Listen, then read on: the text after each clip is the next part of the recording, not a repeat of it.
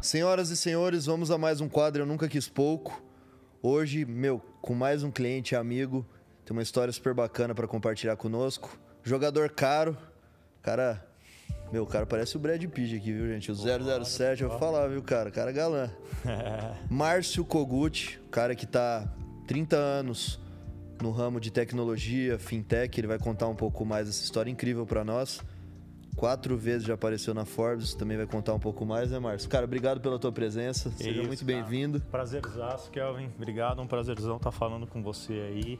Obrigado pela oportunidade de estar podendo falar um pouquinho a minha história aí e, e, mostrar aí pro, pro pessoal aí que assiste, que tá sempre aí de olho nos episódios do Eu Nunca Quis Pouco. Meu irmão, obrigado pela tua presença. A gente gosta sempre de falar que a verdade vende. Uma história tão real quanto a tua merece ser compartilhada, né, cara? Porque a gente tá. A gente tá inspirando pessoas que a gente nem imagina, então a gente não pode parar, né, cara? Exato. Mais do. Tem, a gente tem. Acho que na vida a gente tem mais dias ruins do que bons, na verdade, né, cara? E, e a maneira que a gente continua mantendo o foco e seguindo em frente é que faz a gente uns caras diferentes, né, bicho? Exatamente, cara. Isso que você falou tocou num ponto bem legal. No momento que a gente está vivendo, cara, a verdade vende é que é a verdade mesmo. A gente tem que falar a verdade, a gente tem que mostrar. Porque tem muita gente que fala, mas não mostra, né? É, isso mesmo. E a gente cansa de ver aí é, um monte de gente é, vendendo algo que, na verdade, não tem uma verdade por trás. É né? verdade. Então, os gurus, né? É, exato. Os gurus, os gurus. Então, é legal. Eu respeito todos, mas, cara, nada como você pegar um empreendedor raiz, um cara que tem a história. Barriga no balcão. Exato. E que mostra, e que mostra, cara, as porradas e os erros e os acertos, né, cara? Sem dúvida, meu irmão. Cara, como começou o teu dia? Eu vi que você já tá começando a colocar os pés no chão. Márcio fez uma proeza esses dias aí. Estourou os dois tornozelos, né, Marcelo? Exato, cara. Eu acabei fazendo uma brincadeira aí, tive que operar os dois calcanhares. E coloquei pino e pela primeira vez subi aqui no estúdio aqui, pisando no chão. Sim. 45 dias de cadeira de roda. Tentaram me derrubar, mas não conseguiram de novo. Mas não conseguiram, eu tô aqui já. Jogador caro volta rápido pro campo, né, velho? É, isso aí. E, mas foi um aprendizado, cara. Foi um aprendizado, porque, pô, eu até. Como que tem começado os seus dias, cara? Como tem sido seus dias é, aí que você ficou meio Cara, molho, cara. A primeira coisa, cara, já que você tocou nesse assunto, bicho, foi um aprendizado para mim ter ficado 45 dias numa cadeira de rodas, cara. É, justamente a gente acaba não valorizando isso, né? Porque dia a dia, cara, você vai, vai para cá, vai para lá e tal, não sei o quê, mas, cara, 45 dias numa cadeira de rodas, você tendo que se arrastar, porque, cara, dentro do prédio não tem acessibilidade, em casa, eu moro numa casa com, com escada e tal, pô, se não fosse. É agora que a gente vê as pessoas que estão do, do, nosso lado, né, cara? Minha é. esposa tá aí 45 dias me carregando para cima e para baixo, minha filha ajudando. Então, cara, meu dia é assim, cara, eu acordo de manhã cedo saio da cama me arrastando, visto a roupa, desço a escada de bunda, que meus quartos são em cima, me arrasto até a cadeira de rodas, sento no meu home office e fico online trabalhando para passar rápido. E, na verdade, hoje a gente tem a, a facilidade de trabalhar online. Eu estou com Sim. um time aí de quase 100 pessoas no Brasil inteiro trabalhando online.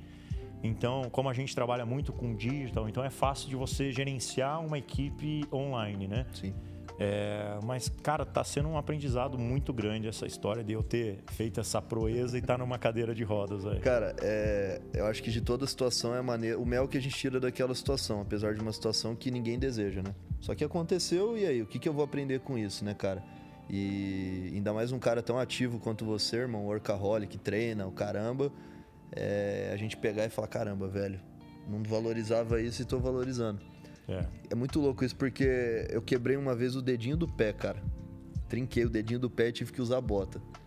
Aí, cara, você nunca lembra da merda do dedinho do pé.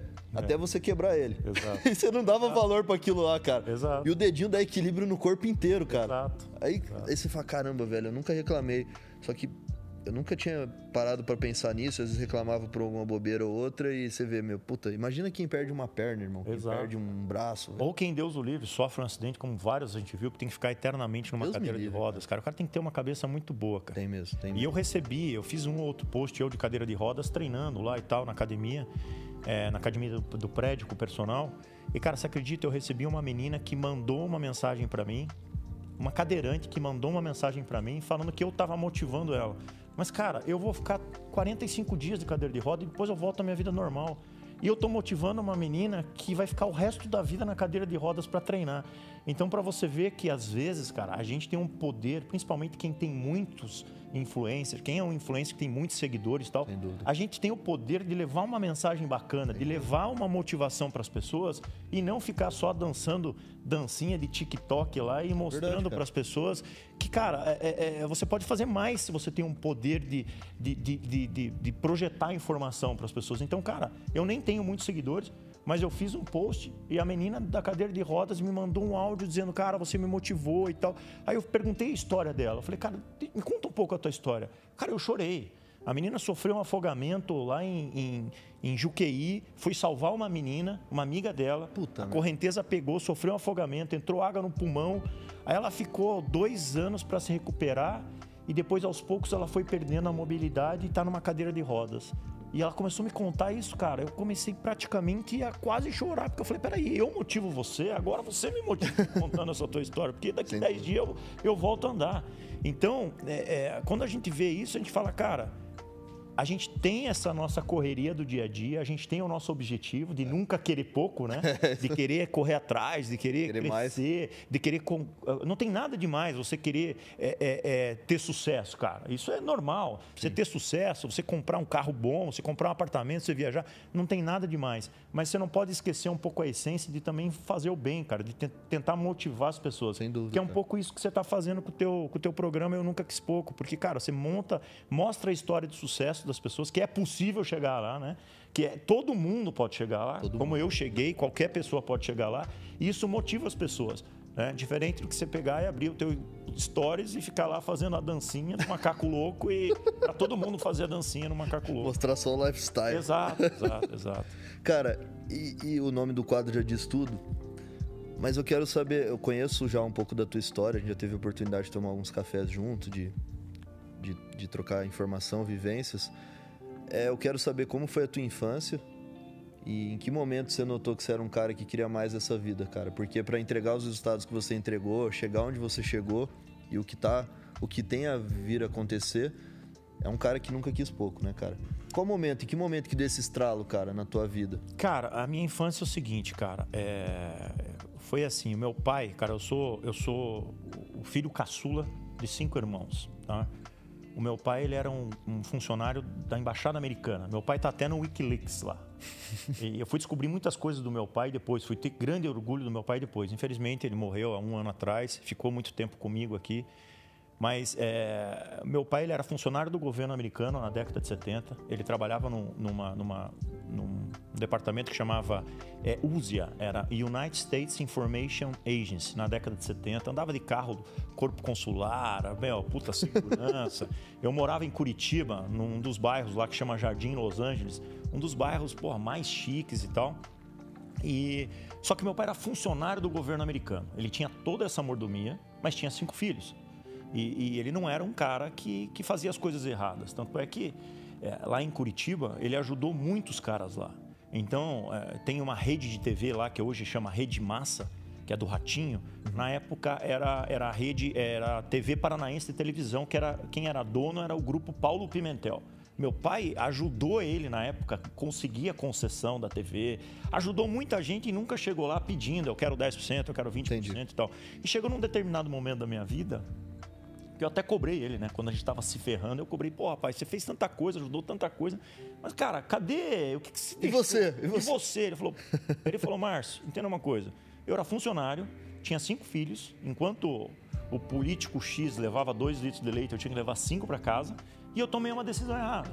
Que é o que abalou a minha vida foi quando meu pai, funcionário dessa, desse governo, desse, desse departamento, conversou com a minha mãe e ele resolveu é, sair porque ia mudar para Washington ou aqui para São Paulo. Sim. E ele conversou com a minha mãe, minha mãe queria ficar muito perto da família e resolveu sair. Uhum. Eu tinha sete anos nessa época. Meu pai saiu, então da noite para o dia, eu morava no melhor bairro e tinha segurança. Meu pai pegou uma grana de rescisão e foi tentar empreender. Só que meu pai não tinha perfil de empreendedor. Ele foi montar o quê, cara? Ele, meu pai se juntou com um amigo lá e foi montar lá, na época, uma padaria, foi montar um Nossa. negócio e tal. E ele não tinha perfil para empreender. Aí não deu certo. Não deu certo, ele quebrou e todo o dinheiro da indenização ele perdeu. Hum. Só que ele tinha que continuar sustentando cinco filhos. Aí a minha mãe, que não trabalhava, teve que começar a trabalhar. Os meus irmãos que estudavam em escolas boas tiveram que parar de estudar. E eu, com 7, 8 anos, ainda não sabia o que estava acontecendo. Putz, você nem conseguiu curtir a fase de ouro. Nada, nada. Eu fui o único que não curti. Quem curtiu foi todos os meus irmãos.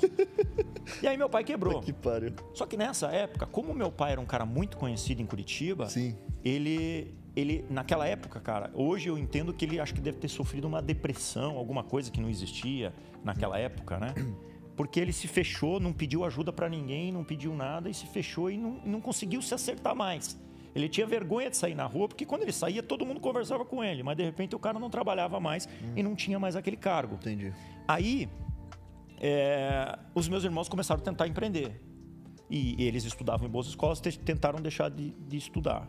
E eu, pequenininho, com 7, 8 anos, fui morar na casa do meu avô. Então, cara, de 7, 8 anos ainda não entendia muito, mas minha vida começou a ficar cada vez mais difícil. Eu lembro que eu fui começar a empreender aos meus 12 anos de idade, quando eu saí da casa do meu avô, que tinha uma feira perto da onde eu morava, que eu pulava o terreno baldio, roubava chuchu no terreno baldio lá, colocava chuchu numa cestinha e com 12 anos de idade eu vendia uma quadra antes da feira. E aí as tiazinhas que iam lá na feira para comprar chuchu, e tinha o chuchu lá que era seis chuchu por um real, eu vendia 12 chuchu por um real para ganhar dinheiro para sorvete. Então com 12 anos foi, foi o que eu comecei a fazer para empreender. Então daí de lá, eu comecei na, até então, naquele momento, a, a, empreender por sobrevivência. Até a hora que... Quero tomar o sorvete, Exato. não tenho como comprar o sorvete. Exato. E aí, até então, com 12 anos, 13 anos, você vai se virando e tal. Aí, com 15 anos, eu montei a primeira empresa de computador em Curitiba. E aí foi aí. Como foi isso aí, velho? Cara, era, isso era mais ou menos 1988, antes da abertura de reserva de mercado do Collor, né? É, eu, meu, eu e meus dois irmãos, a gente começou a mexer com tecnologia e tal. Aí eu montei a primeira empresa de computador que era PCXT ainda na época, que era o monitor fósforo verde ainda, aquele só era verde, era PCXT. Mas eu comecei a programar em TK90X ainda, que era aqueles MSX, tá lá atrás. Que eu mexia muito com tecnologia com 14, 15 anos. Aí eu vi que não existia loja de computador e resolvi montar a primeira empresa de computador com meus irmãos. O que, que eu fazia? Eu comprava um monitor e aquele gabinete, a caixa lá de umas empresas e outros caras me traziam o kit do computador que falavam que vinha de Miami, mas vinha nada, vinha do Paraguai. Os caras iam pro Paraguai trazendo do Paraguai. pra ficar chique. É, Miami. já falava Miami e tal, ia do Paraguai. Aí uma vez eu segui o cara lá que, que me vendia. Porque o cara tava me cobrando muito caro. Eu consegui o cara e vi o cara entrando num ônibus, cara. Ah, você seguiu o cara. o cara vou na fonte. No ônibus. Aí cheguei e perguntei pra tia assim, pra onde vai esse ônibus? Ah, vou para Paraguai, toda terça e sexta. Eu falei, ah, vou começar a ir pro Paraguai, cara. Cortar o... Chega, pagar caro pro cara. tava me terceirizando, tava caro. Aí com 16 anos fiz umas viagenzinhas pro Paraguai, trouxe lá uns equipamentos. Mais um moambeiro aqui no quadro. Mais um moambeiro. Tive essa história de moambeiro. Conheço o Paraguai lá bem, até. E aí, o que ferrou é que, cara, Chegou em 91, comecei a ganhar muita grana, cara. Tinha GTI, cadeia conversível, cara. Quantos anos você tinha, cara? 17 anos, nem carteira eu tinha. É não tinha nem carteira de motorista na época. É louco. E aí aconteceu que, cara, aí eu já vi que foi onde virou a chave para mim, que eu falei, cara, é, eu não quero pouco mesmo, porque com 16, 17 anos. Você começou a ver dinheiro entrando? Cara, falou, dinheiro muito a grana, cara. Porque, porra, ninguém. Eu, eu vendia um computador, eu ganhava 1.200 dólares num computador. Nossa, velho. Por semana eu ganhava 7, 8 mil dólares, cara. Eu não sabia nem o que fazer com o dinheiro. Entendeu? É ganhava muita grana, porque, porra, você gastava 200, 300 dólares lá para montar um computador e ganhava mil dólares de lucro. Caramba. E aí, cara, comecei a ganhar um dinheiro e tal. Atendi grandes empresas na época. Vendi para. Em Curitiba tinha a Brasilsat, que fabricava satélite, Incepa, que fabricava lá móveis, é, aqueles aquelas, é, porcelanato de banheiro e tal. Cara, chegou uma época que, pô, eu tava ganhando muito dinheiro. Só que daí, em 1990, quando o Collor é, é, foi eleito presidente, uma das coisas que o Collor fez, que acho que todo mundo tem que reconhecer, foi a abertura de reserva de mercado, né? Que até então a gente vivia numa ilha, ninguém podia comprar nada importado, não existia carro importado, não existia equipamento, não existia TV. Então o Collor fez a abertura de reserva de mercado. E daí as empresas começaram a importar computador e tal, não sei o quê, e aí surgiu a Positivo lá em Curitiba, que era uma faculdade que eu sonhava em estudar na Positivo. Caramba. Inclusive eu dei uma palestra por mim, foi uma puta de uma de, uma, de um reconhecimento, cara, eu até meus 25 anos eu não tinha nem terminado o segundo grau, fui fazer faculdade depois. Que louco. E os caras da, do MBA da Positivo me chamaram para dar uma palestra pro MBA e para pós do Positivo. Caralho. A faculdade que eu sonhava em estudar, estudar. quando eu morava em Curitiba. Que doido. E, e, aí veio a Positivo e a Positivo criou lá a Positivo Informática, que virou uma potência e tal. Sim. E aí chegou nessa época, quando abriu a reserva de mercado, eu tipo, parei de vender e literalmente quebrei, né? É, ele ferrou o teu, teu negócio. Ferrou, que é a história do empreendedor, né? Aí sai o cara que tava com cinco carros na garagem, que tava ganhando 7, 8 mil dólares por semana. Eu tinha jet ski nessa época, eu fui campeão de jet ski, eu corria em 1900. Cara, imagina esse cara com 20 anos, rico, galã com esses olhos azuis aqui, bicho, dinheiro bufando. Cara, você emocionou, fala real. Pô, em Curitiba eu fiz um sucessinho, eu posso falar pra você que eu, eu fiz um sucessinho. Da onde eu saí, aonde eu cheguei, eu fiz um sucessinho. Mas aí, cara, como a vida é uma caixinha de surpresas, né? Sempre, né? Não tem, cara, estabilidade não existe, velho. Exato. Flávio Augusto fala muito isso, velho. Exato. É, não existe. E, cara, isso é aquela história. O empreendedor que é empreendedor mesmo, agora sabe, cara, que, cara, ele nunca sabe o dia que é amanhã, é. o que vai acontecer amanhã. Hoje pode estar tudo perfeito, cara. Mas ele tem que estar pronto e tem que ter a, a resiliência de mudar, né? E daí, nessa época, abriu a reserva de mercado, entrou vários concorrentes. E quantos meses, cara, depois da, desse plano do Collor que você notou, falou, cara, ferrou, tem que sair cara, desse mercado? Porque mais importante do que saber a hora de começar Exato. é saber a hora de sair do game, velho. Exato. Cara, eu tava até conversando com um amigo esses dias, bicho. Preciso até ter um papo com ele com relação a isso. Ele falou, cara, sabe quanto que aquele meu negócio me dá de prejuízo por mês, Kelvin? Eu falei, não. Ele falou, 40 mil reais. Cara, falei, faz quanto tempo? Ele falou, um ano e meio. Eu falei caramba, velho, porra. E aí, bicho? E o cara não quer largar o osso, cara. Então, existe, existe a diferença do cara que, que não desiste só que chega uma hora, cara, que talvez a melhor atitude é você mudar o, game, cara, e partir para outra, saber a hora de sair, né? Quando, em quanto tempo você notou que era hora de. Então, cara, um ano depois eu ganhava mil dólares para vender um computador, começou a vir os concorrentes, as lojas, o mercado, todo O cara já tinha, já tinha dentro de casa. Já tava baixando para 500, para 400, aí para 200 dólares. Eu falei, cara, muito encheção de saco para isso, porque estragava o computador, você tinha que dar um novo, porque não tinha garantia. Já não estava fazendo sentido. Já não estava fazendo sentido e tal. E aí eu tinha construído um patrimôniozinho ali, um apartamentinho, um Legal. carrinho e tal, não sei o que. Eu falei, cara, eu vou parar agora antes de torrar meu patrimônio. Parei. Legal. Resolvi abandonar, fechar e tal, porque eu não tinha o conhecimento para expandir. O ideal seria eu colocar com 18 anos, sem faculdade, sem estudo, eu deixei de estudar para cuidar dessa empresa de computador. É, e aí, o ideal seria se você tivesse uma visão, se eu tivesse preparo, eu ter sido a positivo informática, né? Expandido. Falei, cara, agora Montado chega. de... uma marca própria. É, né? cara, uma marca própria. Chega de ficar uma bandinha, porque chegou uma época que eu não ia para o Paraguai já, mas tinha uns caras que iam para mim, trazia, pagava. Chegou uma cara que chega de ficar fazendo coisas do Paraguai. Agora vamos fazer o seguinte: vamos importar certo, vamos fazer isso, vamos fazer aquilo e tal. Mas eu não conseguia, porque, cara, nós estamos falando de isso há 35 anos atrás, né, cara? Não estamos falando de uma coisa que hoje é mais fácil. E aí eu, eu decidi fechar e falei, cara, vamos mudar de ramo. E aí foi uma, um tempo que eu fiquei ainda andando de jet ski, gastando dinheiro, é, carro, bancando carro, e, eu, e, a reservinha acabou e de repente em um ano... A fonte secando. Quebrado. Tava, tava quebrado e falei, e agora, José, né? O que, que eu vou fazer? Né? Sai daquela vida de jet, disso, aquilo, e cara, o que, que eu vou fazer? E aí comecei a, a pensar o que, que eu ia trabalhar, o que, que eu ia fazer. E aí eu, junto com meus irmãos mais velhos, a gente entrou num outro mercado completamente diferente que, cara, foi um aprendizado, mas eu falo para você que eu me arrependi de ter entrado nesse mercado, que eu saí da tecnologia para trabalhar no mercado de produtos para veículos, automotivo. Nossa. Eu fui trabalhar com cera de carro. Nossa. Foi uma experiência, mas, cara, foi um tempo, uma perda de tempo, porque eu saí, cara, do, do mercado onde a internet estava começando. Hum para entrar, para mexer com com, com, com, com, lava rápido, por exemplo. Eu criei uma cera lá, patenteei uma cera e tal. E que eu fiquei um tempo fora, puta, me arrependi pra caramba. Ganhei o dinheiro também. Graças a Deus, todos os negócios que eu criei até hoje, nunca nenhum faliu. Eu, todos eu soube a, a, hora certa de abandonar e falar, cara, agora eu tenho que Sim. trocar porque não dá certo. E aí fiquei um tempo mexendo com cera até a hora que nessa cera que eu vendi aqui para São Paulo e tal, é, eu criei uma, uma, uma, marca junto com meu irmão que chamava Jetceira. Meu irmão mais velho criou uma marca Jetceira e eu e meu outro irmão criamos uma marca chamada Super Cera, que era aquele conceito de aplicação de cera em veículo. Hoje você vai no lava rápido, você deixa teu carro para lavar, o cara, oh, é completo, é com uma cerinha. Quer uma cerinha? Sim. Essa cera que aplica no carro depois foi a gente que criou. Não existia, só existia a cera Grand Pix lá, aquela Entendi. cera que você encerava. Legal. Então a gente criou esse conceito. E aí era uma cera líquida que você passa no veículo molhado. Então meu irmão tinha criado a jet cera e a gente criou a super cera.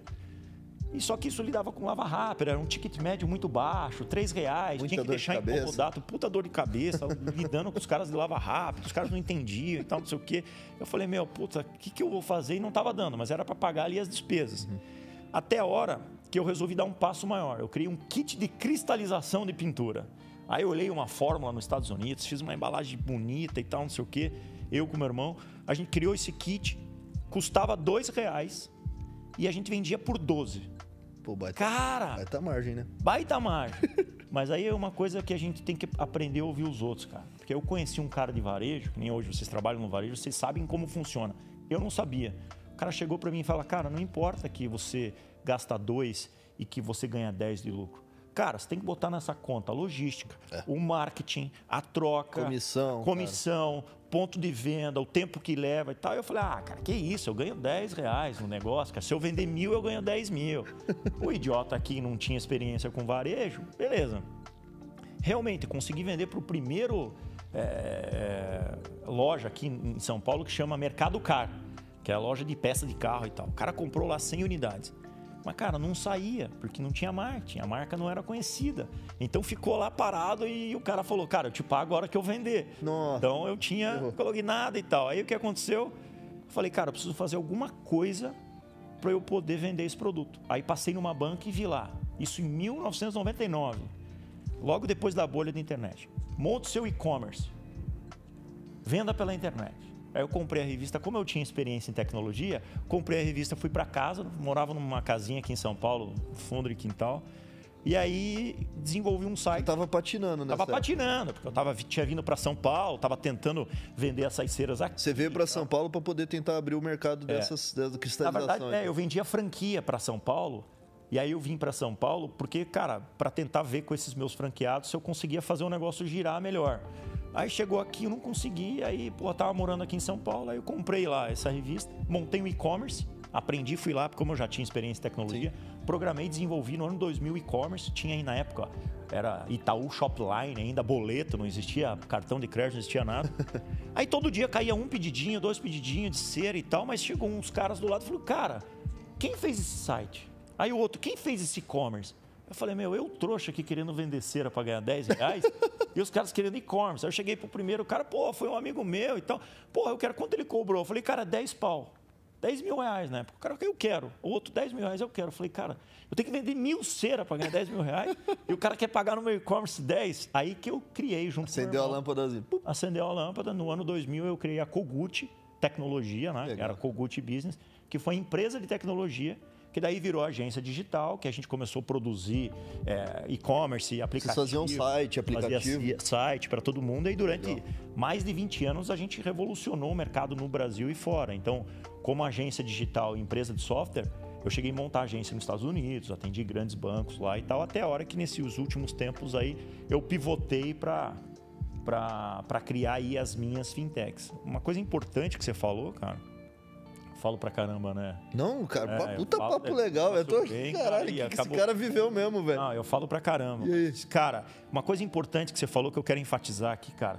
Por várias vezes eu soube tomar a decisão de, cara, é matar a vaca leiteira, né? Às vezes é matar a vaca leiteira e às vezes é nem, ela nem tá dando leite, né? Que é o caso do seu isso amigo. mesmo. Então, mas às vezes você tem que matar a vaca leiteira. Aproveita o que sobrou dessa vaca, irmão. Exato, mas é- às vezes você tem que ter a visão, cara, e falar, cara, hoje ela tá dando leite, mas daqui dois anos ela não vai dar mais leite. E, e- e tirar o ego na- da situação, né? Exato. Mas porque você vê muito empresário que a empresa já tinha que ter fechado, irmão. E o cara tá terminando de queimar a reserva que ele tem, talvez, pra criar um negócio que faça mais sentido, por ego de, de falar que não deu certo, velho. É, exato, exato. O ego mata o cara. Mata o cara, velho. Termina de matar, né? Exato, termina. É, porque assim, eu tava fazendo um, um comparativo aqui, cara, que eu, eu gosto muito de tudo que é ligado ao mar e tal. E assim, só é bonito afundar com o navio em filme, irmão. Se teu navio, tua empresa tá afundando, pula antes que você afunde junto, vai Exato. morrer junto, velho. Exato. É bonito em filme antigo, velho, que o, o, capitão é o último a pular do barco, vai afundar junto e vai morrer junto. É. Olha que lindo. Aí leva aquilo ali como, pô, é. sou o último, eu fui é. até o fim. Cara, é. não, não, besteira não, não. Não, não, tira o ego de lado, fala, cara, isso aqui não deu certo, o que eu posso tirar de aprendizado aqui que faça mais sentido, igual você. De um, de um negócio que não deu certo, acabou vindo uma, o bagulho que mudou tua vida, velho. Exato, exato. E isso, isso serve como experiência e serve, além de traz uma resiliência e serve como experiência para os teus novos negócios. Porque não significa que você sai de um e monta um negócio de sucesso que ele vai ter sucesso pro resto da vida. Você sabe que, cara, é muito louco isso, porque eu aprendi também da, melhor, da pior maneira possível, só que acabou sendo a melhor. A New Old, o nome New Old é novo velho. Eu tive a ideia do novo velho, porque, meu, não tinha condição de comprar roupa bacana, tinha um monte de amigo bacana na faculdade, não conseguia pagar nem meia bolsa da facu, enfim. E eu pegava roupa usada dos caras, velho. Às vezes eu ganhava ou eu comprava. Tipo, você tá com um Easy maravilhoso. Eu sempre gostei de coisa legal. Desde a minha adolescência não tinha grana. Eu falava, fulano, a hora que você enjoar desse Easy aí, lembra do pai aqui, velho, que eu compro. me vende barato, os caras ficavam com doses até me davam. Eu falei, cara, tem muito cara igual eu que gosta de coisa boa, mas não tem grana para comprar. Então eu peguei um monte de coisa usada da galera que tava em bom estado e, e comecei a tentar vender. Eu falava, cara, o que é novo para mim, às vezes é velho para você, new old. Só que, Legal, cara, cara, mesmo o cara quebrado, o cara sem grana, o cara com ego, não, não vou usar coisa usada. O brasileiro começou agora, bicho, esses brechós a dar certo na internet, o troque, um monte que foi vendido, vendido por milhões. Até cinco anos atrás, o brasileiro tinha um preconceito com coisa seminova, cara. O europeu e o americano não. Sempre teve o um mercado de second hand, venda de garagem. O brasileiro aprendeu isso há pouco tempo. Há 11 anos atrás, quando eu tive essa ideia, cara, não deu certo, velho. Não vendia nada. Nada. Mesmo o cara dura, firmão, é lindo o tênis, tá novo. Não, mas é usado, cara. Outro usou. Tem chulé do outro cara. O tênis limpinho. Não, não, cara. E o cara não tinha condição de comprar o novo, mas não comprava usado. Eu tive que falar, cara, pera aí, New Old é legal, mas vou ter que começar a trabalhar com coisa nova, porque ninguém tá comprando usado. Então eu tive que pegar todo aquele estoque de coisa usada, pegar para mim, velho, me ferrar. Juntei outra graninha para começar a comprar coisa nova e vender. Então, assim, aproveito. O que, que eu aproveitei de melhor daquela época? Foi o New Old. E olha que loucura, agora a gente criou a Old New, que é um brechó masculino e que agora tá bombando. Então. Eu guardei aquela ideia na gaveta para outra época, não era a época certa, velho. É. Não, mas isso é uma coisa também que a gente, como empreendedor, aprende que tudo na vida tem o time certo, né? É. Você foi visionário lá atrás, tentou criar um modelo que aqui no Brasil, justamente porque o pessoal é mais enjoado, né? Isso mesmo. É o que você falou. O cara não tem grana para comprar, mas ele fala não quero usar, não quero usar. Negócio de outra pessoa. É, não Porra. quero. Sei lá o que o cara botou, é. o cara pisou com esse tênis, é o que aconteceu, é. o cara não quer usar.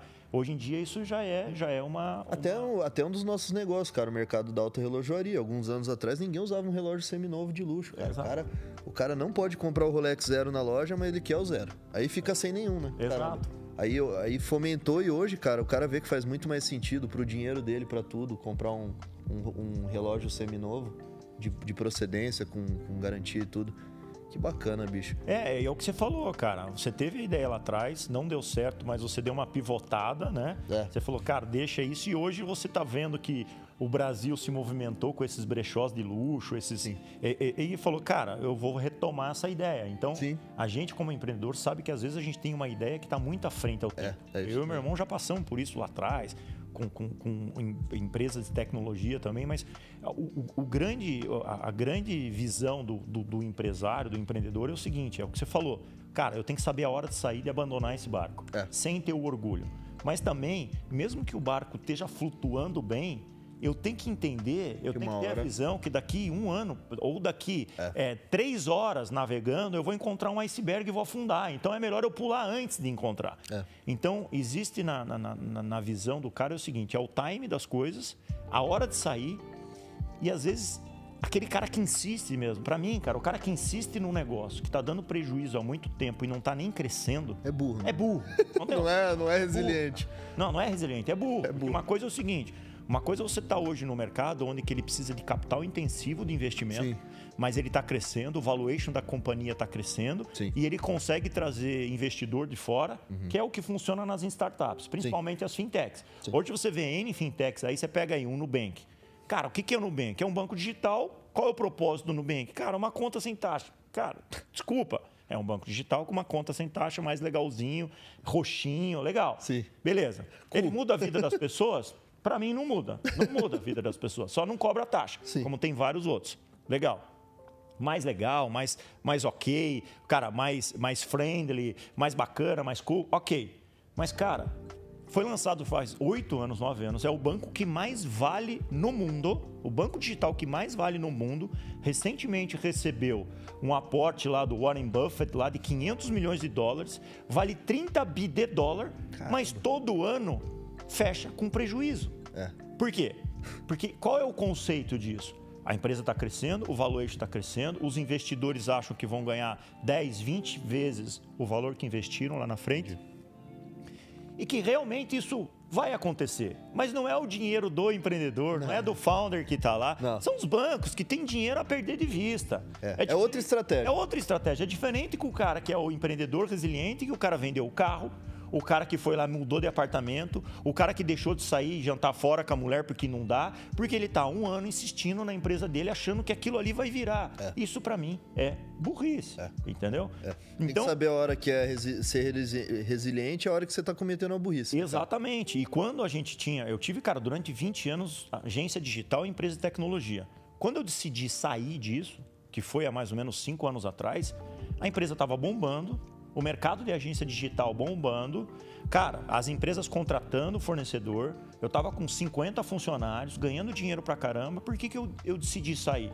Porque eu comecei a olhar e ver, cara. Olhar para frente. Olhar para frente e ver, cara, tá vindo muita tecnologia. Antigamente os caras me, me, me pagavam 50 mil para fazer uma landing page, para fazer um hot site, para fazer uma campanha de e-mail marketing. Tá vindo aí a, a HubSpot, tá vindo aí as ferramentas que estão é. cobrando. GoDaddy, né? É, GoDaddy. Tá vindo as, as, as empresas aí que estão dando site de graça. As local web da vida que eu conheço, o Founder, começou a dar site por R$29,90. Eu falei, cara, por mais que hoje eu tô cobrando 50 mil, isso aqui não vai perdurar. Então, é. o que, que eu vou fazer? Aí eu me movimentei para entender o seguinte, cara, tudo que eu criei nesses anos como agência digital, empresa de tecnologia, elas poderiam virar uma startup. Entendi. E foi daí que eu entrei no segmento de consórcio, que foi o quê?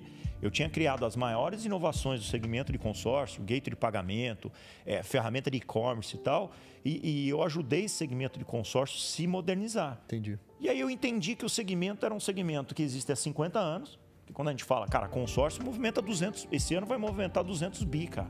Então não é um segmento pequeno. Sim. E eu vi que estava na mão de, de umas empresas que faziam a mesma coisa da mesma forma, que não tinha inovação. Eu falei, cara, chega de produzir para os caras. Agora eu vou montar fazer um, né? o meu negócio. Aí eu cancelei, eu saí da agência digital e da empresa Software House, uhum. transformei todo o meu time para Você vendeu essas empresas? Não, eu, eu transformei para ser in-house. Então, em vez dela ser empresa de tecnologia para fornecer para fora, ia ser só para mim, como agência digital e como empresa de tecnologia. Entendi. Então, há mais ou menos três anos, quatro, quatro anos atrás, eu saí disso e comecei a focar nas fintechs até a hora que eu montei aí o Maicon, que é a primeira fintech de consórcio 100% digital. Legal, cara. Até teve, porra, apareceu aí no Big Brother, apareceu um monte de lugar. É, a gente está com uma campanhazinha. campanhazinha. Cara, campanhazinha. E foi ele que é, como você me apresentou no início aí, que, porra, pra mim, da onde eu vim, cara, aparecia a primeira vez na Forbes, porra, na revista e tal. Cara, isso mudou muito a minha vida e depois, cara, com o crescimento da empresa, com a revolução que a gente continuou, a gente aparecia quatro vezes. Não foi só na Forbes do Brasil, né? Não, foi na Exame mas Legal, é dinheiro. Mas eu apareci também quatro vezes na Forbes Brasil e uma na Forbes Americana. Legal. É que na Forbes Americana foi por umas loucuras que eu fiz lá, investimentos nos Estados Unidos, um fundo que eu tinha montado, mas legal. até hoje. Legal. Forbes Americana tá Que legal, cara. Show de bola. O Márcio, me conta o seguinte, qual, na sua opinião, é... Cara, toda grande escolha ela tem um preço muito alto a se pagar, né? Não tem jeito. Qual que, na tua opinião, qual que é o preço mais alto que você pagou para escolher ser um Márcio que nunca quis pouco? E qual o preço que você paga mais alto até hoje, na sua opinião? Cara, o preço que eu mais pago, que eu, mais alto que eu pago hoje, cara, é você não conseguir dar muita atenção pra, pra família, cara. Uhum. Isso eu me cobro um pouco. Não digo, cara, puta, ah, tomar porrada, ah, perder cliente, cara, você ter uhum. que se reinventar, isso tudo faz parte da jornada do empreendedor. Uhum. Mas é quando você realmente vê, cara, tô vendo hoje a minha filha com 11 anos, cara, uma mocinha, né? É, o meu filho ainda, que tem 22, eu consegui dar uma, um pouco de atenção para ele, mas também perdi uma fase boa dele, porque a gente estava aí nesse dia a dia, focado nessa loucura, chega tarde, acorda cedo, às vezes você está ali resolvendo os problemas, o teu filho, tua filha vem te mostrar um desenho. Puta, você falou tudo. É, você nem, nem. Ah, legal, você nem viu. É, é, você nem viu, cara. Você nem olhou o desenho dela. E aí depois ela pega, olha, sai dali, cara, e você se liga porque você tá resolvendo um monte de coisa. Mas, cara, isso hoje em dia é o que mais. É o que mais, cara, me machuca. Porque isso não tem volta, né, cara? É. Isso não tem como voltar. Então, o preço que eu pago hoje, tanto é que eu já até tracei uma meta para mim. Eu tô com 48 anos, mas, cara, com 55, no máximo, eu quero estar tá trabalhando um terço do que eu trabalho hoje. E eu quero dedicar a atenção para minha filha, que vai estar tá com 15 anos, para minha, minha esposa, para minha família. Porque, cara, é, teoricamente eu nunca quis pouco, mas eu acho que tem que ter um limite, né? Senão ferrou, né? Se não tem, os ferrou, cara. É. Se a gente fica na, no nunca quis pouco, você não acaba nunca. É. Então tem que ter um limite pra você falar o seguinte, cara, as coisas vão vir, as coisas vão fluir, é. mas, cara, eu não posso deixar isso de lado. Então o que mais me pesa hoje é, é, é a ausência de estar tá presente na família. Ver que as coisas aconteceram e a hora que eu vou me atentar já passou. E o tempo não volta, né, cara? Isso para mim pesa bastante. Você tá, cara, é, eu tô tendo uma segunda chance com o meu segundo filho porque o primeiro filho eu não lembro de quase nada, velho. Ainda mais é uma fase duro pra caramba, velho. E, e tentando fazer acontecer moambeiro, um monte de problema. E, e não foi um filho, não foi planejado, muito novo, tinha 19 anos, cara. Então, tipo, não consegui curtir. Eu não lembro de muita coisa, não lembro dos do primeiros, primeiros passos, eu não. Olha que, que merda. Os primeiros passos dele foi na casa da avó da minha mulher. Tava meio puto naquela fase de não saber se eu vou ficar com ela ou não. Moleque pra caralho. A gente namorou, namorava, namorava três anos e ela me ligou, apesar de tudo, falando: o Enzo deu os primeiros passos aqui. Ela filmou para me mandar. E, cara, um, olhei, achei do caramba, mas não tive a sensação que eu tive agora com o Dante. E eu tô tendo uma segunda chance, mas tem, tem vários momentos que a gente tem que se policiar, cara, principalmente com o lado ruim da tecnologia, que você consegue estar tá ligado o tempo inteiro, né, é. velho? E, e, como o nosso. Um dos nossos mercados hoje que mais cresceram é quando o cara tá descansando, que ele vem para cima. Então, por exemplo, eu não tenho sábado, é. velho. É. O cara tá descansando, você queria estar, tá, mas você não pode estar. Tá. É, não posso. Exato, exato. E como a gente gosta muito do que a gente escolheu fazer, que hoje um dos melhores business que a gente tem, além da moda, é realização de sonhos, né? A gente vende sonhos através de, de, de joias, a joia do homem, que é o relógio. A gente é o maior revendedor de relógio de luxo hoje do Brasil. E, e você tem que se policiar, cara, porque hoje de manhã mesmo, bicho, eu tava resolvendo uns bagulho de uns terrenos meus lá em Campo Grande, tinha que assinar uma, assinar uma certidão. Aí agora tem um site do Gov que é diferente, meu, e falando com um contador e com um sócio meu numas áreas lá. E aí chegou o Enzo, pai, cara, eu não lembro o que ele me mostrou. Olha que merda. É. Ele foi, ele foi, mostrar um vídeo do, de algum canal, que ele falou para mim, falou, pai, tem um canal agora que é concorrente do Você Sabia, que é o, ele é fã dos caras, mas ele descobriu um concorrente dos caras e ele achou o máximo. Papai, olha o canal desses caras. E eu aqui assim, bicho, resolvendo os BO na hora do café da manhã. Papai, olha aqui. Eu falei, cara, eu tô trabalhando, meu, que eu vou ver se. Cara, depois eu vejo isso. Ele ficou quieto e saiu, cara, meio de costas assim. Deu, eu falei, caramba, velho, já falei, tá ligado? É. Aí eu fui dar tchau pra ele no quarto e falei, filho, hoje o papai tá cheio de coisas pra fazer, mas na hora que eu voltar à noite você me mostra com calma, cara, senão eu não vou conseguir prestar atenção. E dei um beijo nele e fui embora. Mas se a gente. Graças a Deus eu tô tendo a oportunidade de conversar com vários empreendedores, cara, com mais experiência que eu, que é impressionante, cara. Hoje o papo que eu tive com um empreendedor antes de você, ele falou a mesma coisa. Falou, cara, minha filha vai ter, um, vai ter meu neto agora. Meu filho tá com 22 anos, trabalha comigo. E eu não lembro da infância deles. E eu tô tentando recuperar o tempo perdido. E já foi, velho. É. Não tem como voltar. É. E, e a infância é muito importante pra criança, né, cara? Exato, então... cara. E, e, cara, eu vou falar, não sei o teu pai, mas eu não lembro, meu pai não foi muito presente. Não, meu também não. É. Esquece. Então, se eu for se basear pelo meu pai, eu tô sendo excelente, mas a gente não tem que tirar isso, a gente tem que fazer aquilo que realmente, cara, importa, porque o que importa na vida é. hoje, né, cara? É. Então você tem que olhar e, tipo, algumas... É o, você, é o que você falou, né, Márcio? Tipo assim, Deus me livre, cara, o que aconteceu com você gente não deseja para ninguém, nem você mesmo, nem pro pior inimigo. Mas quem, tá, quem ficou do teu lado, irmão? Exato. Quando você não tava conseguindo andar? Exato, a família. Sua esposa, tua filha. Exato, exato. E, e, na hora que o trem arrocha, meu irmão, é só a família, bicho. Exato. Não Esquece. tem jeito. Pode ser, tá, tá todo mundo na correria aí, mas a família para para te ajudar, tá ali do teu lado e tal. É. É. E a gente, a gente tentar conciliar isso cada vez mais. Eu, eu tenho buscado formas de estar mais presente com meu filho mais velho, porque o, o novinho ainda é muito colado com a mãe, não tem muito o que fazer, tem dois anos. O, tento, o máximo que eu tento ficar com ele, eu, eu fico, brinco com ele, caramba. Mas o mais velho tá com 9 anos e a gente, a gente corre de kart duas vezes por semana, Eu vi, treina no cara, autódromo. muito Eu tiro a manhã legal. inteira. É uma manhã que eu desligo, sabe, cara? Aham. Muito Tem dias legal. que não podia, mas, cara, é é inegociável, sabe, o dia que eu tenho com ele. É. E ele já me perguntou ontem, que a gente não tá indo pro autódromo já tem umas duas semanas, que eu bati o kart, machuquei as costelas, enfim. Ele falou, papai, e aí, não vai ter autódromo mais, cara? Eu falei, calma, filho, vai ter, peraí. Aí estamos fazendo uniforme juntos. Então, é, é as paradas que, que ele nunca esquece, cara. Exato. Então, mas o importante, cara, é o seguinte, que nem aconteceu com, a sua- com- com o seu filho, já aconteceu com a minha filha. Cara, quando eu vejo que eu cometi um erro, cara, eu chego pra minha filha, É. peço desculpa, sento e falo, ó, putz, filha, desculpa, papai não deu atenção, papai tá enrolado e tal. Daí ela sai bem lá e depois eu tento melhorar. A gente se cobra. Não tem muita mágica, Kelvin. Cara, não tem muita mágica. É difícil você se desdobrar pra Não. querer ser um bom marido, um bom Não, é pai. difícil. né? É, é, é é foda, na verdade. Bom, é, ser empresário, cuidar de funcionário, tá vis- visando o negócio, tá ali online. É difícil. Mas a gente tem que fazer o possível pra se sentir bem, né, cara? Tem Claro, que fazer velho. o possível, não pode deixar falhar. Porque Claro. no final das contas, cara, tem que separar, né, cara? É o que você falou. Puta, sexta-feira é de um, é, cara, a quarta-feira eu vou dar atenção, vou buscar minha filha na escola. Cara, eu não busco e não pego a minha filha na escola. Isso quem faz é minha esposa. É ruim isso.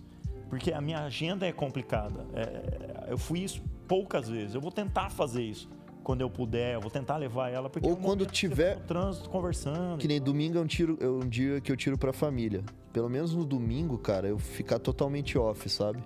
E até isso foi uma lição que um colaborador nosso muito bacana deu. Falou, cara, a gente tá entregando resultado mesmo estando off no domingo. Vamos desligar domingo. Porque domingo tinha muita venda também, cara. É, Porque é a hora que o dia, o dia que o cara tá parado ali, meu. é. E eu falei, não, pera aí, velho. Tirar. Porque senão, aí ferrou, velho. Quando você vê, já passou, bicho. É. Não, mas eu vou pegar essas tuas ideias aí, esses conselhos, porque a gente tem que estar sempre buscando, sempre melhorando, cara. Não adianta. Não existe uma fórmula secreta. A questão é que a gente tem que tentar é, ter o equilíbrio, né, cara? Equilíbrio no profissional, equilíbrio na vida pessoal. E também, no final das contas, Você- a gente, né? Porque você- você- nós estamos falando aqui, né? Ser um bom pai, ser um bom marido, ser ser tudo, um ninguém é tudo. empresário. Cara, mas e eu, né? É eu. e eu. E eu, né? Tipo, cara, e eu? Quando sobra tempo pra mim, né? Quando que eu vou fazer aquilo que eu quero, né? Tipo, o que que eu quero? Se você para pra pensar, cara, o que que eu quero? Eu nem sei responder. É, eu também tô, Porque, meio. né, é. Eu não sei o que eu quero, porque É eu vivo relacionado à família, ao trabalho, ao negócio, aos funcionários, ao Belo que ponto, velho. né? Belo ponto, cara. Então não tem eu, então é legal. É, é o lance de ser um bom ímpar pra daí ser um bom par, né, bicho? Que às vezes você não faz as paradas que te preenchem também, ferrou, velho. Exato. Aí você vai ficar é cheio pros outros e vazio pra você. E aí Exato. não faz sentido também, né, cara? Exato, exato, cara. É. Cara, e, e qual que é, é um, um dos sonhos meus ser Forbes Under 30, a gente tá caminhando pra isso. E qual que foi a sensação de ser a primeira vez aparecer na Forbes, velho? Cara, eu acredito, eu, eu nem imaginei que eu ia sair, cara. Quando eu tive lá para uma entrevista, conversei, demorou uns quatro meses para sair, porque na verdade esse cara que me colocou na Forbes, é, quando ele me entrevistou, eu contei um pouco a minha história para ele e o que eu estava querendo fazer, que era lançar o Michael. O Michael ainda era um projeto que estava para ser lançado, estava esperando a licença do Banco Central. Eu não sabia como eu ia conseguir essa porra dessa licença. não tinha grana, eu tinha montado uma landing page e era um propósito, cara. Eu tinha um propósito. Propósito que é o quê? O Maicon, por ser um consórcio, eu tinha um propósito de, cara, promover as conquistas de um jeito justo, simples e humano.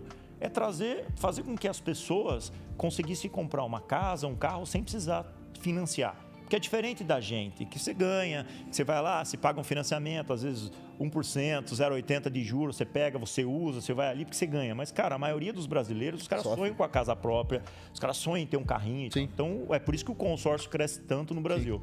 Então, eu, eu contei esse propósito pro cara. Aí o cara chegou para mim e falou assim, cara, mas você já tá vendendo? Antes a Exame tinha, antes da Forbes, a Exame tinha me chamado. Sim. E aí a Exame queria fazer uma exclusiva. Só que a menina da Exame chegou para mim, a jornalista chegou para mim e falou assim: "Cara, mas você já tá vendendo?" Eu falei: "Não, cara, ainda não tô vendendo porque eu não consegui a licença. Assim que sair a licença eu vou vender." Aí a menina da Exame, a jornalista falou assim: "Não, então não vou poder te publicar." A Exame só publica se tiver acontecendo e tal. Aí eu cheguei para esse cara da Forbes, conversei com ele. E ele falou, cara, tá vendendo? Eu falei, não, cara, mas vai vender. O cara olhou e falei, cara, gostei da tua história, eu tô botando fé em você, cara, acho que você vai fazer o negócio. Mas mesmo assim, ele era o editor-chefe, mas tinha lá o cara da Forbes, Sim. tal, não sei o quê, e a matéria demorou para sair. Cara, quando a matéria saiu, eu fui lá e comprei 50 revistas, né? comprei 50, tem até hoje a revista guardada. Falei, cara, vou guardar isso aqui pro resto da vida. Legal. É um puta marco, né, na É vida um de um puta marco. Só que acontece. eu, os meus concorrentes que achavam que eu não conseguiria lançar o Michael, quando me viram na Forbes e olharam e falaram assim, cara, agora é sério esse negócio vai lançar. Esses caras vieram para me derrubar antes de eu conseguir lançar o Michael. Aí eu tive ação na justiça. Entendi. Os caras tentaram me derrubar. Então teve o lado bom de eu sair na Forbes, obviamente que isso fica eterno, né? Sim. Mas aí teve os concorrentes que vieram falando, cara, agora o cara tá falando sério, porque não é qualquer um que sai na Forbes. O cara saiu na Forbes, ele vai lançar um negócio. E aí facilitou, por quê? Porque aí eu consegui ir atrás de investimento, eu consegui ter uma notoriedade e, e, e esse cara que me publicou na Forbes, eu tenho uma puta de uma gratidão, é, chama José Vicente, o jornalista lá, o editor-chefe, eu tenho uma puta gratidão porque aí eu consegui tirar o Maicon do papel.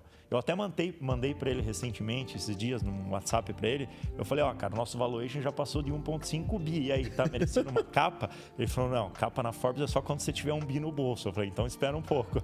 Vai demorar um pouco mais. Ele falou: Não, capa na Forbes é só quando você tiver um não bi é valuation. Bolso, não é valuation da empresa. Eu falei: Pô, mas em um ano, é mais em um ano fazer uma empresa sair do zero para 1,5 bi de valuation, então vai ser mais, um pouquinho mais rápido.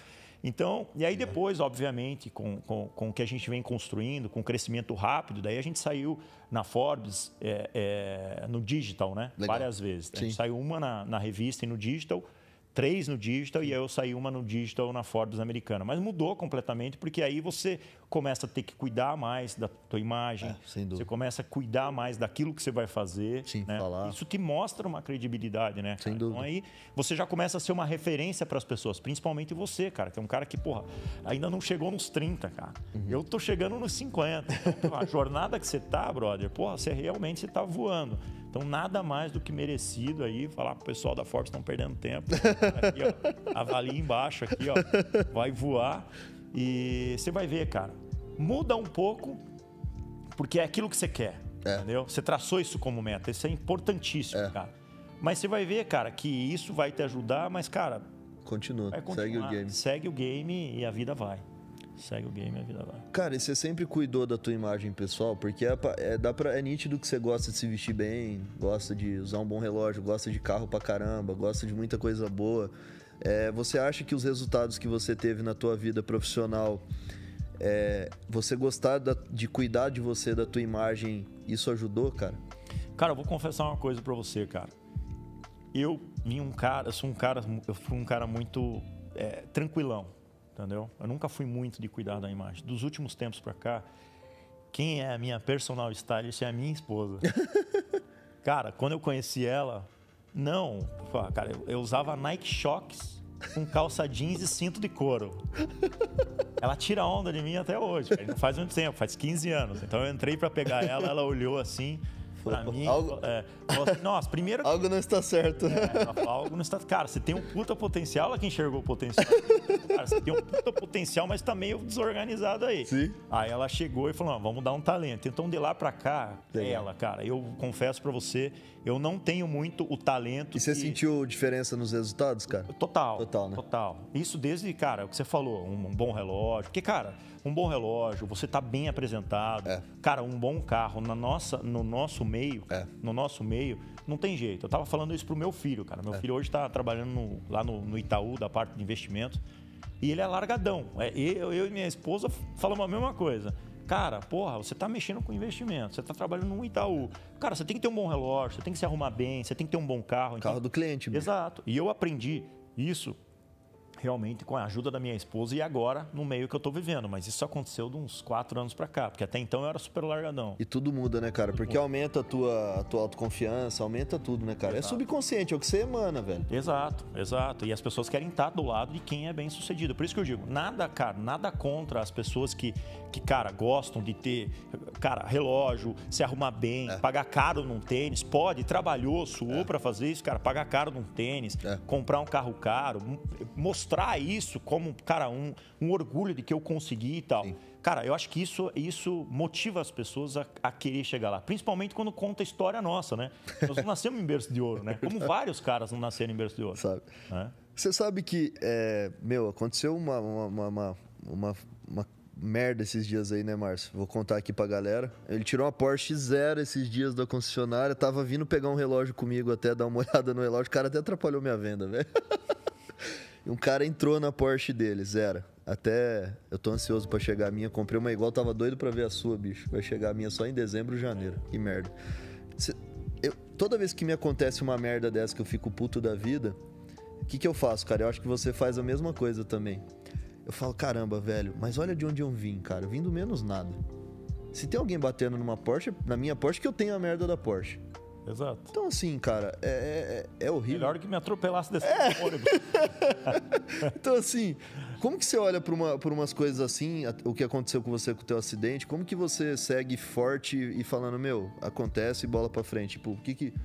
Cara, isso era um, um, pensamento que eu tive com a minha esposa essas últimas duas semanas. Porque quando você fala o seguinte, cara, às vezes você faz um post lá, Sim. pô, tem um carro, numa Sim. praia legal, numa casa legal e tal, não sei o que, e você tem algumas pessoas que são os, os friends, né, os amigos próximos, uhum. e uma galera que te segue que não te conhece. Sem dúvida. e aí a gente começa entrando um pouco naquele negócio que, pô, cara, para de postar, porque é olho gordo, porque, cara, eu cheguei para ela e falei o seguinte, cara, não tem que, não pega em mim, cara. Você pode olhar gordo, você pode invejar. Vai ter gente que é invejoso, vai ter gente que vai olhar. Se eu ficar nessa de que pega em mim, eu vou me enfraquecer. Você não faz nada. Você véio. não faz nada. Você tem que ser forte e falar o seguinte, cara, não vão me derrubar. Seja porque eu tava numa casa e fui pular na piscina e sofri um acidente, ah, é olho gordo porque eu postei que eu tava numa puta é. de uma casa. Ah, cara, tira isso da cabeça. A questão é o seguinte, cara, você tem que ser mais forte. Você tem que olhar para frente e falar assim, cara, ninguém me derruba. Entendeu? Eu já eu, eu me ferrei para chegar até aqui Entendeu? Ninguém me derruba. É só você ser uma pessoa educada, é. tratar todo mundo igual. Verdade. Cara, não importa a condição financeira, não importa Sim. se o cara tem ou não tem. Eu trato todo mundo igual escuto todo mundo, respeito todo mundo e motivo as pessoas para serem que nem eu, entendeu? Da mesma forma que tem um monte de bilionário que eu quero ser igual o cara.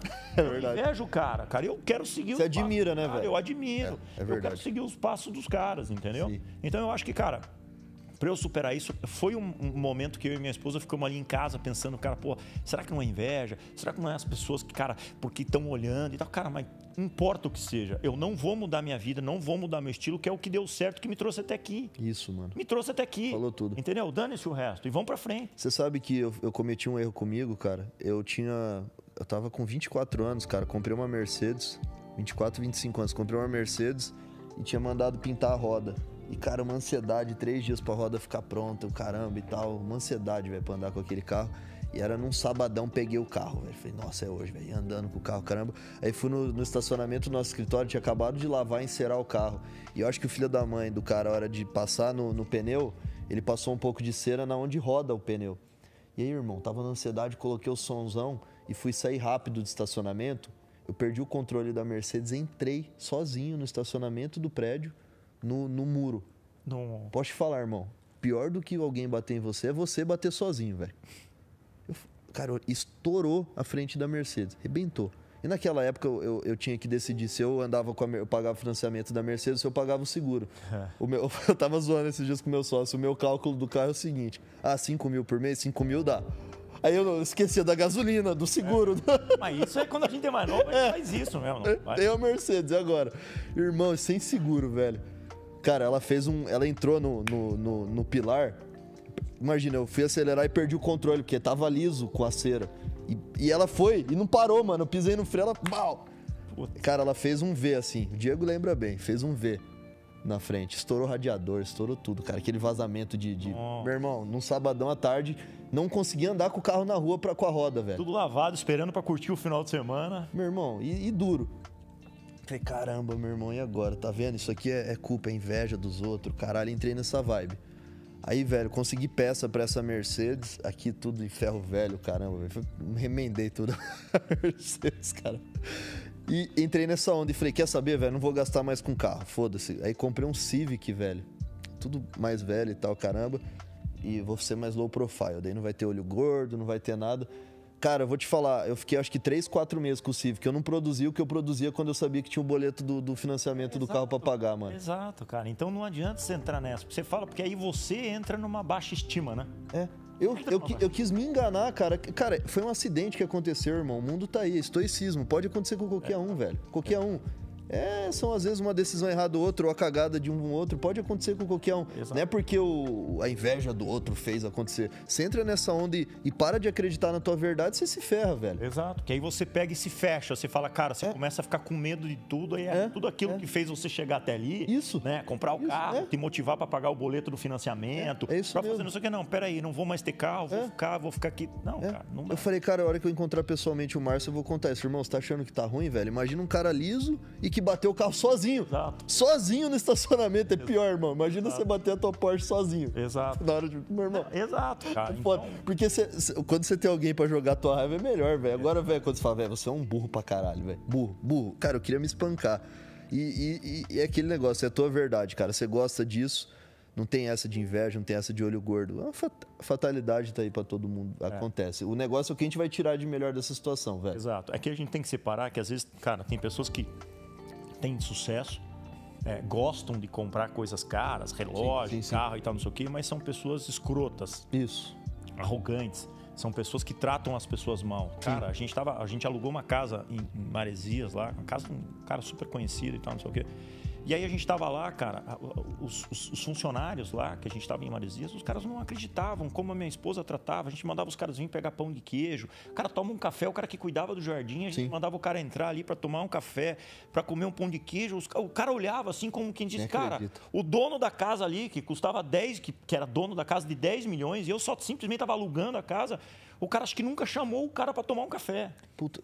Que loucura. Entendeu? Então, cara, aí a gente vê que, cara, não importa a tua condição financeira, é. não importa o que, que você tem perto dos outros. O que a gente tem que sempre lembrar, Kelvin, da onde a gente veio, aonde a gente quer chegar, cara, a nossa história, a nossa jornada e todo mundo que ajudou a gente chegar lá. Porque, é cara, uma coisa que eu faço questão mesmo, cara, hoje dentro da minha empresa lá, no Maicon, eu tenho uns caras que ajudaram eu chegar no momento que eu cheguei. Sim. Tanto é que eu estou conversando com os meus sócios e a gente está colocando um programa de partnership lá. Legal. Então, a partir do ano que vem, a gente vai colocar para algumas pessoas o direito de o cara ter ações da companhia. Porque o objetivo nosso é, daqui três anos, abrir capital. Legal. Então, cara, eu quero pegar esses caras e falar, cara, esses caras me ajudaram a chegar até aqui, vamos lá, tem que ter um, pesa...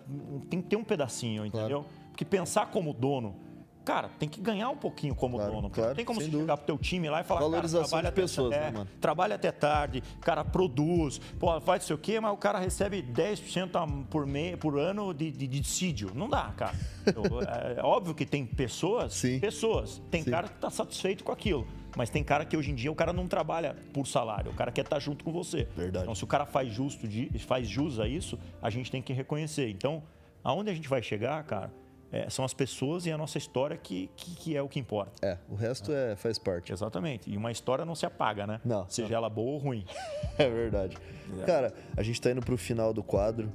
É, eu quero te perguntar o que que o, que que o Márcio falaria para o Márcio que estava começando lá atrás a, a, a vender computador ah, ou o Márcio que tava pegando chuchu para vender na, antes da feira. O que, que você falaria para esse Márcio se encontrasse ele? Cara, é difícil, é uma pergunta difícil, cara, porque eu não, eu não tenho nada que eu, eu faria diferente hoje. Tipo, uhum. assim, tudo que aconteceu na minha vida, eu entendo que teve um motivo uhum. e foi importante para isso.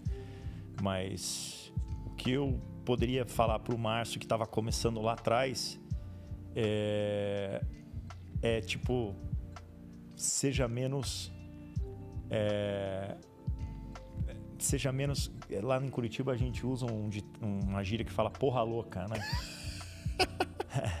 seja menos porra louca, tipo um cara que tipo assim faz tudo a qualquer a, a, sem pensar nas consequências. Graças a Deus eu não tive nada que deu errado mas poderia ter dado. Entendi. Entendeu? Poderia ter dado e poderia ter sido. É, é aquela história, porque às vezes você tá ali, tá querendo crescer, tá querendo caminhar, mas, por exemplo, vou dar um exemplo simples, cara. Vou dar um exemplo simples, cara. Você já foi muambeiro também, que você falou, né? Eu já fui muambeiro, mas graças a Deus eu ia lá pro Paraguai e trazia, na época, com 15 anos, uma plaquinha, nunca passei da cota e tal. Eu tive vários amigos que passaram da cota, foram presos pela Polícia Federal e até hoje tá lá o nome do cara ferrado, ferrado pela Polícia Federal. Por quê? Por causa de besteira de 200 dólares, 300 dólares. Então eu sempre tomei esse cuidado, mas durante a tua jornada, às vezes você tem que sempre pensar no problema, sempre pensar naquilo que pode acontecer. como amanhã se associar com um cara que pode ser que você vai montar um negócio com o cara e, cara, se não der certo, pode estragar toda a tua história, né? Se preparar, né, velho? Exato, pior, se preparar. Então, cara, o que eu diria, diria pro Márcio lá atrás é, cara, seja menos porra louca. Apesar que o Márcio lá atrás, que foi porra louca, foi o que fez o Márcio hoje chegar até aqui. Então, não existe regra, não existe fórmula, né? No final das contas, deu tudo certo. Deu tudo certo. Deu tudo certo. Eu vou te dar um presente aqui para marcar esse momento. Tá pronto faz dias, a gente ia fazer esse quadro antes. A nosso bate-papo, mas aconteceu um acidente, né, Marcelo? Cadê a caneta, velho? Tá aqui, ó. Aqui, ó. Ah, tá. Aqui. Por... Obrigado. Por dedicatória. Ó, cara, esse aqui vai. Esse aqui vai pro meu. Minha sala, meu escritório, cara.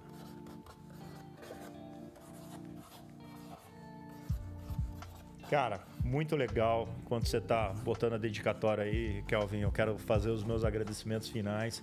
Cara, prazerzaço estar aqui falando com você, Obrigado, ouvindo mano. também a tua história. Obrigado. É, cara, é muito legal a gente ter aí ser eu ter virado cliente e amigo. verdade, é né, cara? Que até então eu tinha virado cliente de vocês, depois amigo e agora, cara, porra, brother de jornada aí. Eu acho que a gente tem muita coisa É, aí tem pra, muita coisa para somar, mano. pra somar e pra fazer junto. Ó, e o importante é que o nosso propósito é o mesmo. Parabéns por nunca querer pouco. Assinatura, cara. a data. Aqui tem um pouco dos detalhes da tua história. Que show, cara.